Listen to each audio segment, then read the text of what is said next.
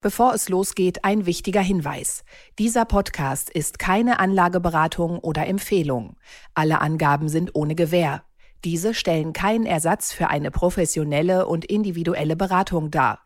Werteentwicklungen der Vergangenheit sind kein Indikator für zukünftige Wertentwicklung. Aktien fürs Leben. Der Vermögenspodcast von Kapital mit Petra Ahrens und Timo Pache. Hallo und herzlich willkommen zu einer neuen Folge von Aktien fürs Leben, dem Vermögenspodcast von Kapital mit Timo Pache und Petra Ahrens. Hallo. Ja, endlich tut sich ein bisschen was an den Börsen und in den Unternehmen, vielleicht auch umgekehrt, erst in den Unternehmen und dann in den Börsen. Und äh, daher ist es uns, glaube ich, gelungen, äh, in dieser Woche eine spannende Mischung aus aktuellen Themen zusammenzustellen. Und ein paar Klassiker haben wir auch dabei, Petra. Genau, so soll es sein. Zum einen den Kantinenbetreiber und Unternehmensdienstleister Sodexo. Der profitiert vom Trend zurück ins Büro und nach der Pandemie baut das Geschäft mit Unternehmensbenefits weiter aus. Den wollen wir uns heute mal näher anschauen. Und dann gucken wir auf den Automarkt. Da ist ja ordentlich was los. Tesla hat gerade neue Zahlen für das vierte Quartal vorgestellt. Die sind ziemlich übel angekommen im Markt und wir wollen die Frage diskutieren, inwiefern das auch ein bisschen ein Fingerzeig ist für die gesamte Automobilbranche. Und last but not least haben wir eine Entdeckung aus den USA, nämlich die Waters Corporation, ein global ähm, führendes Unternehmen und Anbieter von Geräten zur Wasseranalyse. Das ist ein großer Wachstumsmarkt, der sehr profitabel ist und auch den wollen wir uns heute mal genauer anschauen. Aber zunächst kommen wir mal zur vergangenen Woche, lieber Timo. Meine, eine meiner Lieblingswerte, wir kennen sie alle, LVMH, hat äh, einen ordentlichen Sprung getan, fast unerwartet, möchte ich mal sagen. Ähm, wir haben uns schon einige Male darüber unterhalten und ähm, im Grunde genommen das Ende des globalen Luxusbooms wurde schon oft vorhergesagt und ja auch der Mix aus Inflation, Zinsanstiege und geopolitischen Spannungen. Ähm, wir alle hatten Dämpfer in den Geschäftszahlen erwartet, aber die sind so gar nicht gekommen. LVMH hat wirklich ein Rekordergebnis präsentiert und ähm, nach einigen Kursschwankungen dann wieder Stärke bewiesen. Ja, meine erste Frage an dich, Petra, ist, hast du jetzt eigentlich diese Schwächephase genutzt, um einzusteigen bei unter 700 Euro oder hast du die Chance verpasst?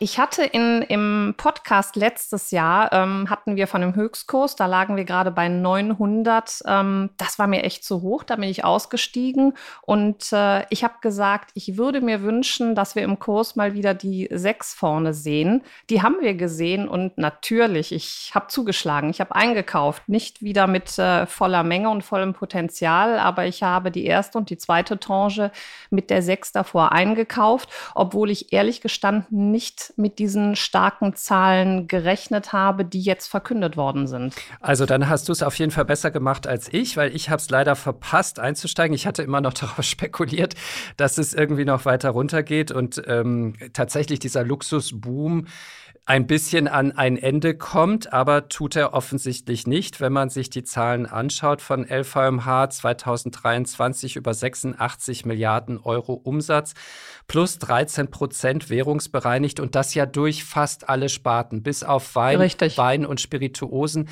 Die schwächeln so ein bisschen, aber Leder, Koffertaschen, Parfums und so weiter und so fort, alles ähm, läuft wirklich äh, richtig, richtig gut bei den Franzosen und nicht nur über alle Sparten, sondern auch in fast allen Weltregionen. Ne? Ja, korrekt. Und, und, und Spirituosengeschäft, da müssen wir sogar Wein und Champagner ausklammern. Also der einzige Schönheitsfehler war Schwierigkeiten beim Cognac-Verkauf ähm, in Amerika und in China aufgrund hoher Lagerbestände. Wein und Champagner waren auch äh, weiterhin Wachstum. Champagner haben die das Problem, dass sie gar nicht so viel liefern können, ähm, wie die Nachfrage gerade ist. Ähm, wer versucht hat, Weihnachten oder Silvester äh, eine Flasche äh, Dom Perignon zu kaufen, hat sicherlich das Problem gesehen. Die Regale waren leer. Ja, weil und, ich den ähm, weggekauft habe. und ich. ja, da wissen wir. wir. Wir haben die Lagerbestände. Also wer was braucht, bitte bei, bei Kapital melden. ähm, ja, und was mich auch, was ich auch nicht wusste, ist, dass ähm, die Juwelierhäuser und Parfumhersteller wirklich ein besonders gutes Ergebnis äh, im abgelaufenen Geschäftsjahr erzielt haben.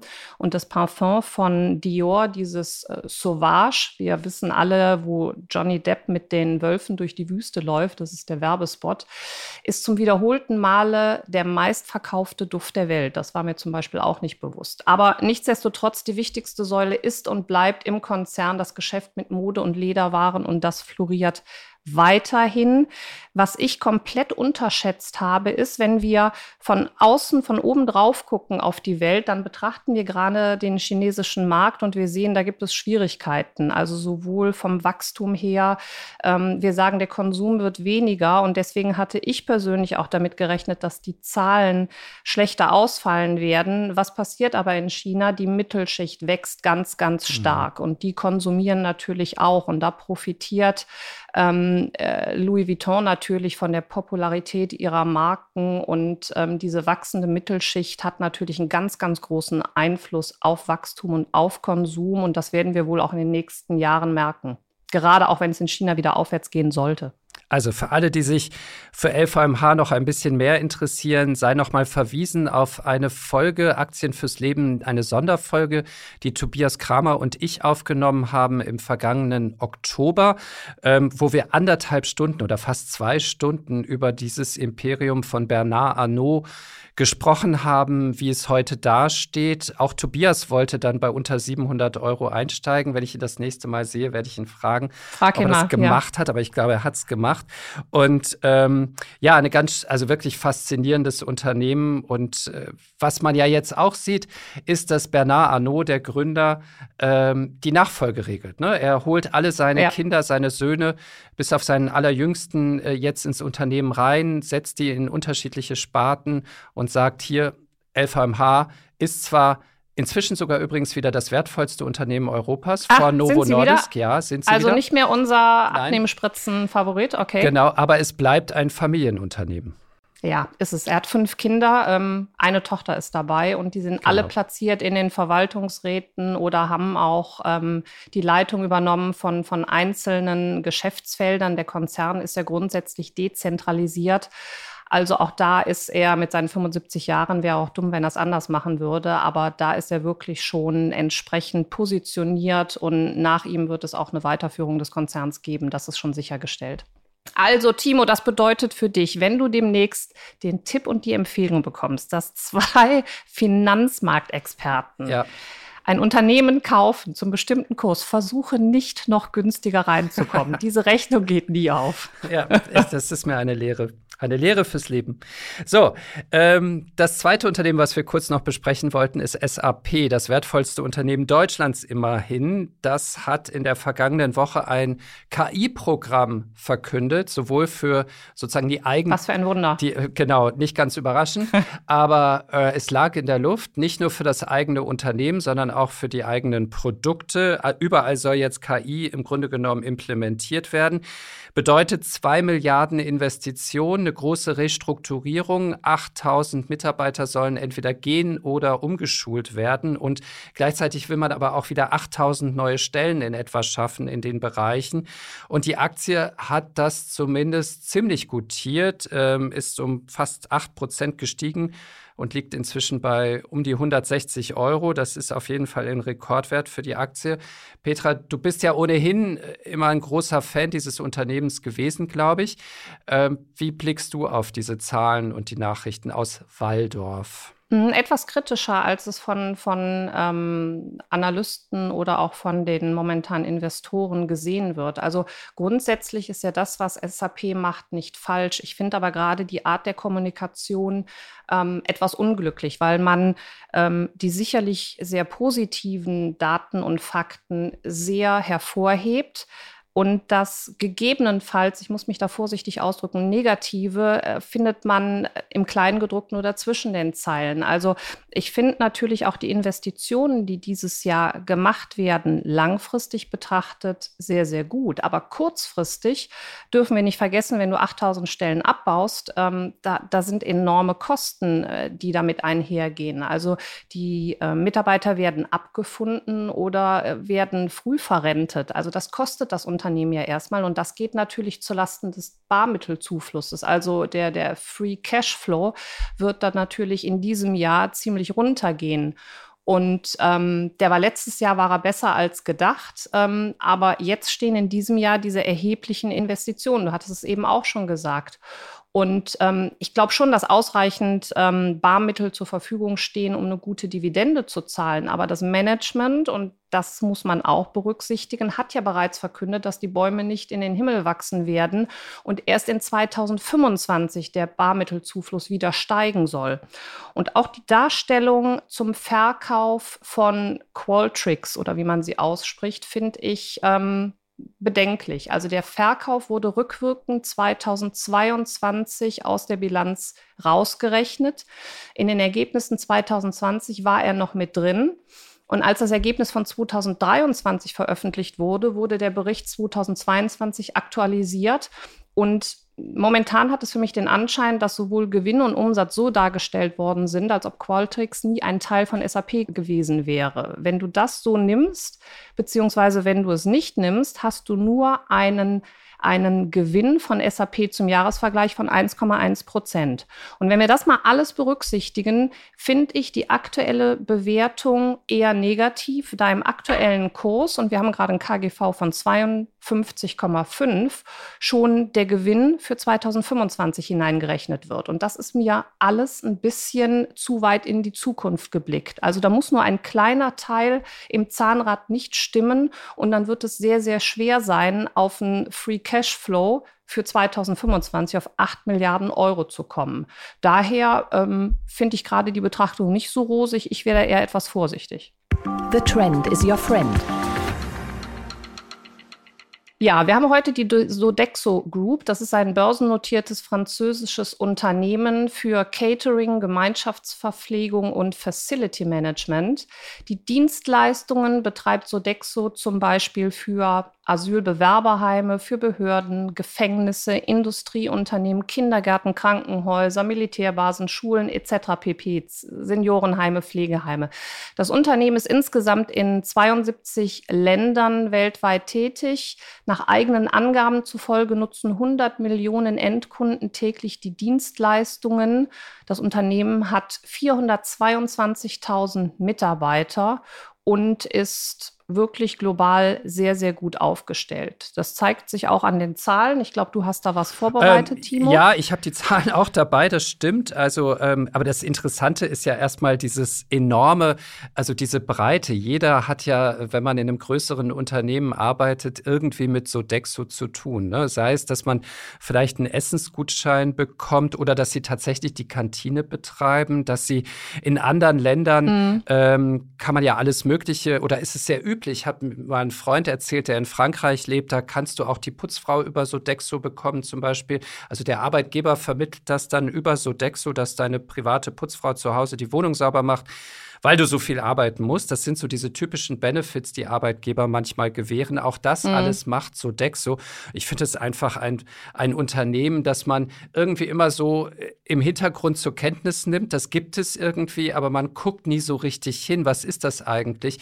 Und alleine, wenn man eben diese Zahlen, du hast es gesagt, 422.000 Mitarbeiter, 100 Millionen Kundenkontakte jeden Tag, äh, das sind ja irre Zahlen. Das ist ja ein Weltkonzern. Ja. Die Umsatz Umsatzzahlen, die dann da dranhängen, die sind, finde ich, gar nicht so beeindruckend. Also 22 Milliarden Umsatz äh, 2023, 22,6 Milliarden. Ähm, das ist okay, aber das ist ja jetzt irgendwie. Das ist immerhin eine Steigerung von 10,2 Prozent. Ja, das stimmt. Aber ich meine jetzt mal, also das ist jetzt nicht ein, das ist nicht ein Umsatz, das, äh, den ich sofort mit einem Unternehmen assoziiere, der 422.000 Mitarbeiter hat. Ja. Also äh, es ist ein sehr kleinteiliges Geschäft offensichtlich, was die haben, was man sich ja auch vorstellen kann, wenn so ein Kantinenessen drei, vier Euro kostet oder vielleicht auch sechs, sieben Euro. Ähm, was aber dann auch interessant ist, und deswegen haben wir ja diese Aktie nominiert, die Leute kommen zurück ins Büro. Die Leute sind wieder präsenter und die Arbeitgeber fordern das ja von vielen Mitarbeiterinnen und Mitarbeitern ein. Und das schlägt sich offensichtlich in den Unternehmenszahlen auch nieder. Richtig. Genau, und ähm, das sieht man auch an den, an den Zukunftsplänen oder an den Zukunftszahlen, die das Unternehmen schon verkündet hat. Für das Geschäftsjahr 2024 und 2025 wird ein organisches Wachstum von 6 bis 8 Prozent und ein Anstieg der operativen Marge auf vergleichbarer Basis um 30 bis 40 Basispunkte prognostiziert. Da sieht man schon, ähm, das Unternehmen ist gut aufgestellt. Ich weiß, was du meinst. Es ist jetzt kein, kein Highflyer, ja. Es ist ein träges, stetiges Wachstum, was hier ähm, schon seit Jahren vorgestellt wird daher ein, ein, toller Wert. Also das sind genau die Werte, die, die von der Fundamentalanalyse ähm, Warren Buffett und Co. gefallen müssten. Was ich auch interessant fand, war, das habe ich in der Vorbereitung, ist mir das so ein paar Mal begegnet und ich kenne es auch aus dem eigenen Erleben. Ähm, die Inflation hat uns ja alle so ein bisschen äh, unter Druck gesetzt in den vergangenen Jahren, äh, sozusagen in, in, in den Budgets, die man so im Haushalt zur Verfügung hat. Und wie gehen Arbeitgeber damit zum Beispiel um? Gewähren sie immer gleich eine ordentliche Gehaltserhöhung, um die Inflation zu kompensieren? Oder gucken sie, gibt es andere Möglichkeiten, Mitarbeitern so ein bisschen mehr Luft zu verschaffen? Und da sind zum Beispiel Essensgutscheine und diese ganzen Benefits, die Arbeitgeber geben, sind da ja ein ganz beliebtes Ausweichmittel, um die ganz hohen Lohnerhöhungen erstmal zu vermeiden und zu sagen, hier gibt es noch so ein bisschen was nebenher und obendrauf. Und auch davon profitiert Sodexo. Sie können einerseits offensichtlich ähm, in ihren eigenen Produkten beim Kantinenessen zum Teil die Preiserhöhungen weitergeben. Das sieht man in dem organischen Wachstum auch, das du gerade angesprochen hast. Und auf der anderen Seite erschließen sie sich sozusagen drumherum immer mehr Geschäftsfelder, ähm, die für Arbeitgeber attraktiv sind. Ja, das, das stimmt. Und ähm, also mir ging es auch so. Sodexo ist natürlich ähm, ist ein Brett, man kennt es, ist aber trotzdem für mich eher immer so wie selbstverständlich nebenher gelaufen. Und jetzt habe ich mich natürlich in Vorbereitung unseres Podcasts damit auseinandergesetzt. Und was du eben angesprochen hast, also dieses Geschäft mit den Gutscheinen und die Vergünstigung für Beschäftigte, das ist doch die Spalte, die man jetzt oder beziehungsweise der Bereich, den man abspalten möchte. Das Unternehmen äh, Plüxé, wie wird es ausgesprochen? Keine Ahnung. Ich hätte, ich hätte Plaxi gesagt, aber Plaxi. vielleicht auch Plüxé. Plüxé. Ja. Mir gefällt in dem Sinne äh, Plüxé sogar besser. Wir einigen uns auf Plüxé und mal gucken, wer recht hat. Ist ja auch völlig egal. Aber ich habe versucht mal zu gucken, wie Plüxé äh, in die, in die Zahlen mit eingerechnet wird oder was man bei einer ähm, Abspaltung 2024 erwarten kann. Ich habe dazu nichts gefunden. Nee, also, genau. ähm, aber was wir eben schon erwähnt haben, dieses organische Wachstum 6 bis 8 Prozent, das ist komplett ohne die Betrachtung der Abspaltung von Plüxé. Also man kann davon ausgehen, dass es doch ein wenig Geld in die Kasse bringt und das wäre dann noch ein zusätzliches Benefit, was, was man hier im Unternehmen erreichen könnte. Der Börsengang soll ja diese Woche stattfinden, Petra, am 1. Februar. Dann werden wir es sehen, ob alles so über die Bühne geht und wie viel Geld dabei rumkommt. Aber so oder so ist es offensichtlich ein Unternehmen, das, äh, wie du gesagt hast, sehr solide aufgestellt ist mhm. und sehr zuverlässig wächst und äh, das auch in den kommenden Jahren wahrscheinlich tun wird. Ja, richtig. Also das, das ist alles so. Also für mich zählt Sodexo zu den weltweit führenden Unternehmen in seinem Bereich und wächst mit seinem wenig konjunktursensiblen Geschäft langsam, aber stetig. Das gefällt mir natürlich schon mal. Der Gewinn je Aktie ähm, stieg in den vergangenen Jahren auch um durchschnittlich 4 Prozent. Dividende wird regelmäßig er erhöht. Was mir auch gut gefällt, das äh, Unternehmen ist weitestgehend familiengeführt. Das spricht auch immer dafür, dass die Familie immer auch die, die Wachstumsgeschichte äh, in den Fokus setzt und diese auch fortsetzen möchte. Was du eben mit den Kantinen angesprochen hast, ja, da will man immer mehr Nachhaltigkeit erreichen, ähm, führt aber natürlich auch zu einem höherpreisigen Essen. Also hier könnten Margen erhöht werden und im Facility Management wird die Effizienz stärker in den Fokus gerückt. Also alles in allem sehr solide, gute Daten. Leider hat sich das natürlich auch schon in der Kursentwicklung gezeigt und mit einem KGV von knapp 27 ist die Aktie nicht mehr ganz so günstig. Also Korrekturen würde ich hier auf jeden Fall zum langfristigen Einstieg nutzen. Ist, ein, ist eine Aktie fürs Leben. Das Ganze sehen. Du hast jetzt gerade gesagt, da werden irgendwie bei Sodexo äh, werden immer wieder die Margen erhöht oder das ist ein Unternehmen, was offensichtlich in der Lage ist, die Margen zu erhöhen. Kommen wir auf eine Branche, die gerade mächtig Probleme hat, ihre Margen überhaupt nur zu halten, oh ja. nämlich die Autoindustrie. Tesla hat diese Woche Zahlen vorgelegt für das letzte Quartal des Jahres 2023. Auf den ersten Blick hat man vielleicht denken können, ach ja, 25,1 Milliarden Umsatz plus drei Prozent gegenüber dem Vorjahresquartal ist ja gar nicht so übel. Gewinn sogar massiv gestiegen, 7,9 Milliarden Dollar. Aber Achtung, davon waren 5,9 Milliarden Dollar eine Steuererstattung und unterm Strich blieben eigentlich nur 2 Milliarden Dollar Gewinn in dem Quartal und das war dann ein Minus von fast 50 Prozent im Vergleich zum Vorjahresquartal. Und ich glaube, Petra, hier beginnt so ein bisschen die Story, ähm, die diese Tesla-Zahlen für die gesamte Autoindustrie gerade erzählen, oder? Ja, richtig. Und ähm, Elon Musk warnte ja auch schon selbst davor, was das Umsatzwachstum in, in diesem Jahr angeht. Und O-Ton war, das Wachstum würde beträchtlich geringer werden. Und ähm, das sind natürlich Nachrichten, die am Markt sofort aufgesogen werden. Und letzten Donnerstag fiel die Aktie um mehr als 12 Prozent. Das war auf äh, Tagesbasis, war das, glaube ich, der, der prozentual stärkste Verlust äh, seit mehr als einem Jahr. Der Börsenwert des Unternehmens sank in nur wenigen Stunden um 80 Milliarden US-Dollar.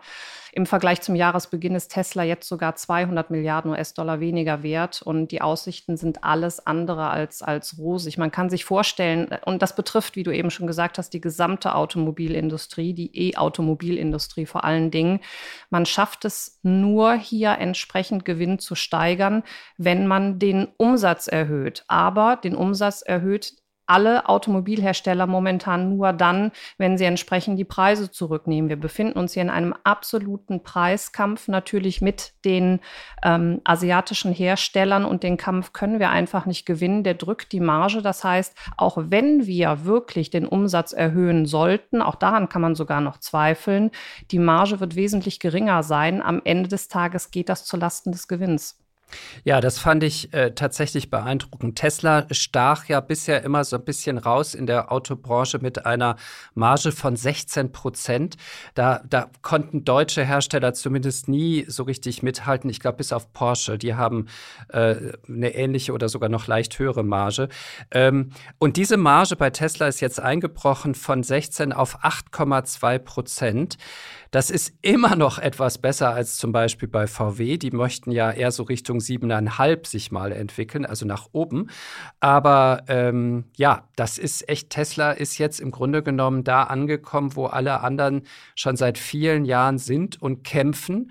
Und jetzt, oder hinwollen. Oder hinwollen, ja, das stimmt, ja. wie VW. Und aber, ähm, ja, jetzt müssen sie kämpfen mit Rabatten.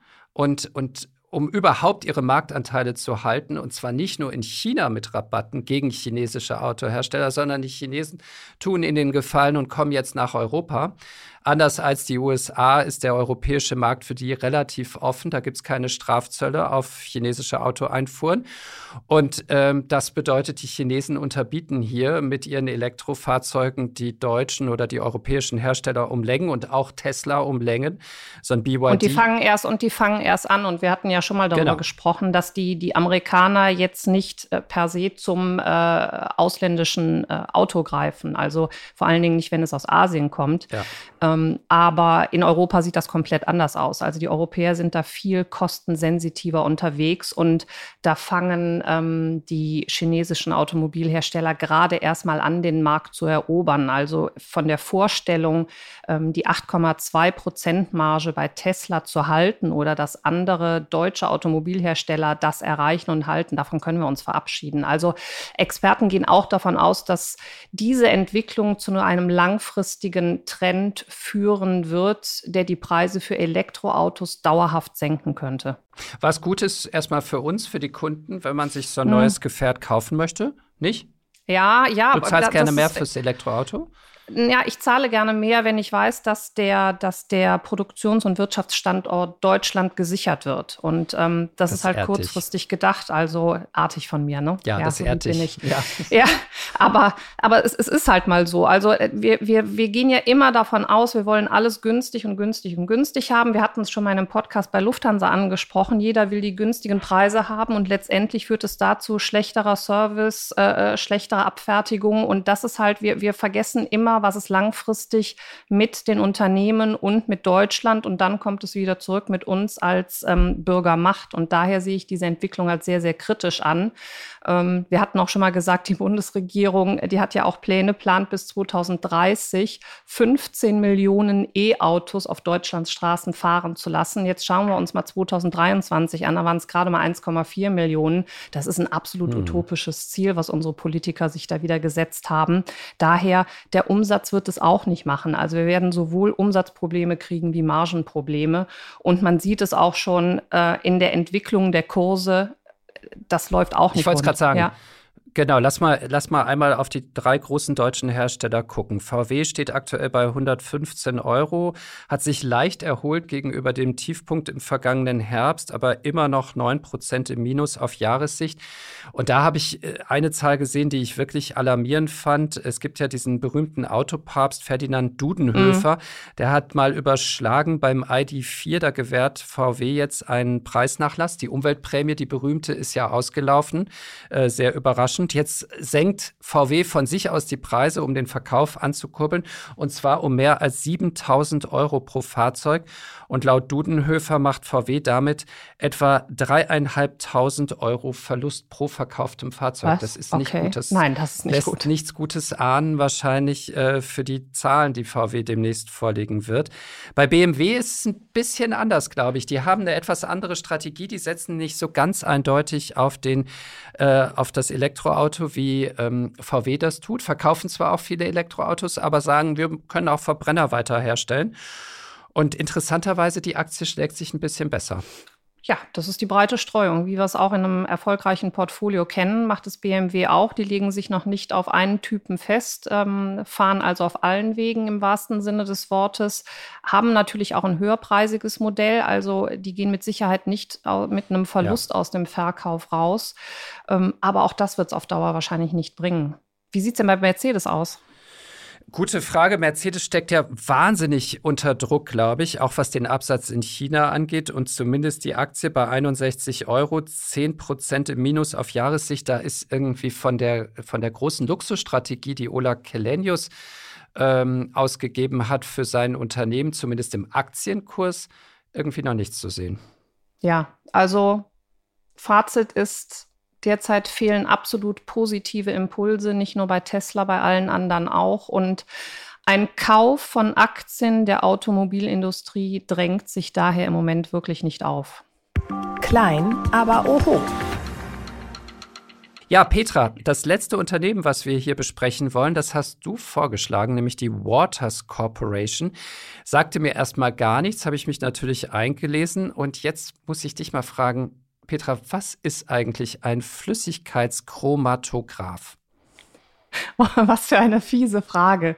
Ähm, ja, da das die wenigsten wissen, kann ich hier richtig Expertise raushauen. Nein, also ich habe es mir angeschaut, ich habe es äh, fast nicht verstanden. Also im Grunde genommen geht es darum, ähm, gewisse Werte in Einzelteile zu zerlegen. Das macht äh, dieses Analysegerät aufgrund von Farb Spektren und kann ganz genau gewisse Teile analysieren, die dann wieder sehr, sehr wichtig für uns sind, was Wasserhaushalt etc. pp angeht. Also das geht hin vom täglichen privaten Bedarf bis zum Wissenschaftler im Labor, um wichtige Entscheidungen treffen zu können, sind wir genau auf diese Informationen der Water Corporation ähm, wirklich angewiesen. Das Unternehmen ist weltweit führend in diesen Messungen mit speziellen Technologien, wo du mir gerade diese hervorragende Frage gestellt hast und konzentriert sich halt darauf, Gesundheit und Wohlbefinden der Menschen durch diesen Einsatz hochwertiger Analysetechnologien zu verbessern. Genau, die machen im Grunde genommen nicht nur diese Geräte, sondern irgendwie auch noch ganz viele andere Geräte, die man benutzen kann zur Analyse von Wasser und anderen Stoffen. Ähm, die machen die Zubehörteile, die Filter, die nötigen Chemikalien, die Software und so weiter. Ich fand das tatsächlich sehr interessant. Mich Aber gib zu, du hast doch sicherlich gedacht, als ich gesagt habe, Waters Corporation, okay, das Wort Waters, das kommt ja von Wasser, oder?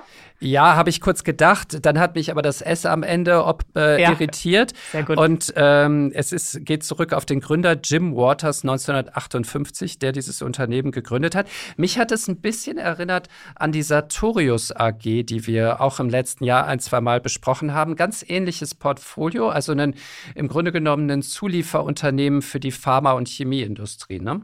Richtig, genau. Zu den Abnehmern zählen Unternehmen aus den Bereichen Pharma, Life Science, ähm, Industrie, Universitäten, staatliche Forschungseinrichtungen, Laboratorien, äh, Einrichtungen, die halt äh, für diese Qualitätskontrollen wirklich zuständig sind. Ähm, das Unternehmen hat 8200 Mitarbeiter, ähm, ist weltweit in 35 Ländern tätig und äh, darunter sind 14 Produktionsstätten und äh, die Produkte werden in über 100 Ländern angeboten. Ähm, du hattest gerade gesagt, äh, die nach Umsatz Top 50 Pharmaunternehmen dieser Welt sind alle Kunden der Waters Corporation. Und da sieht man mal, wie global und ähm, führend dieses Unternehmen aufgestellt ist. So, und trotzdem ist es ja eigentlich kein Riese. Ne? Die machen drei Milliarden Dollar Umsatz, einen ordentlichen Gewinn dabei, gut 800 Millionen äh, Dollar operativ habe ich mir hier aufgeschrieben, also eine sehr ordentliche Marge, die da drunter liegt. Und die Aktie ist so ein bisschen runtergekommen. Die war äh, auf einem Höchststand im Sommer 2021 bei mehr als 400 Dollar, liegt aktuell bei 316 Dollar. Was macht das Unternehmen für dich aktuell so attraktiv? Ja, das Unternehmen ist im Grunde genommen, ähm, hinter einem Kauf äh, steht der große Trend des, des demografischen Wandels und der damit einhergehenden Optimierung von den zuvor gesagten Laborbetrieben. Und egal ob Lebensmittelqualität, Luft- oder Wasserqualität im Bereich Pharma und den anderen Bereichen, ähm, hier haben wir natürlich natürlich eine ganz, ganz hohe Abfrage und weltweiten Bedarf, ähm, die Produkte und die Dienstleistungen von Waters Corporation zu nutzen. Was ich noch interessant fand, was das Unternehmen ausmacht, ist, dass in den vergangenen fünf Jahren wurden ganze 31 Prozent der eigenen Aktien zurückgekauft. Und dann habe ich mir mal die Zahlen etwas genauer angeschaut. Die Rendite auf das eingesetzte Kapital, wir wissen, unser ROSI, liegt bei 27 Prozent pro Jahr. Und operative Marge bei ganzen 35 Prozent. Der Gewinn pro Aktie konnte in den vergangenen zehn Jahren um 9,2 Prozent jährlich gesteigert werden. Return on Investment liegt bei 26 Prozent, bei einem Umsatzwachstum auf Unternehmensebene von 6,2 Prozent. Daher sind für mich die Aktienrückkäufe natürlich vollkommen gerechtfertigt und das Unternehmen sieht darin natürlich auch nochmal eine Steigerung der gesamten ähm, Gewinnzahlen. Daher finde ich es sehr interessant und ist für mich auch natürlich in dieser Ausrichtung im Geschäftsfeld bei diesen fundamental sehr guten Zahlen Unternehmen, was man auf jeden Fall auf der Watchlist haben sollte. Gut, das war mal wieder eine Folge von Aktien fürs Leben, dem Vermögenspodcast von Kapital mit Timo Pache und Petra Ahrens. Und ähm, ja, wir hatten einige aktuelle Themen und äh, wie der Beginn dieser Woche schon zeigt, ähm, geht es weiter mit sehr interessanten ähm, Geschichten und Aktualitäten an der Börse. Deswegen freuen wir uns jetzt schon, den nächsten Podcast vorbereiten zu können. Ich glaube, da werden wir dann über China sprechen, Petra, oder? Ich denke auch, ja. Ich denke auch. Gut, dann bis dahin. Vielen Dank fürs bis Zuhören. Bis zum nächsten Mal. Bis zum nächsten Mal. Tschüss. Tschüss. Aktien fürs Leben. der Vermögenspodcast von Kapital mit Petra Ahrens und Timo Pache.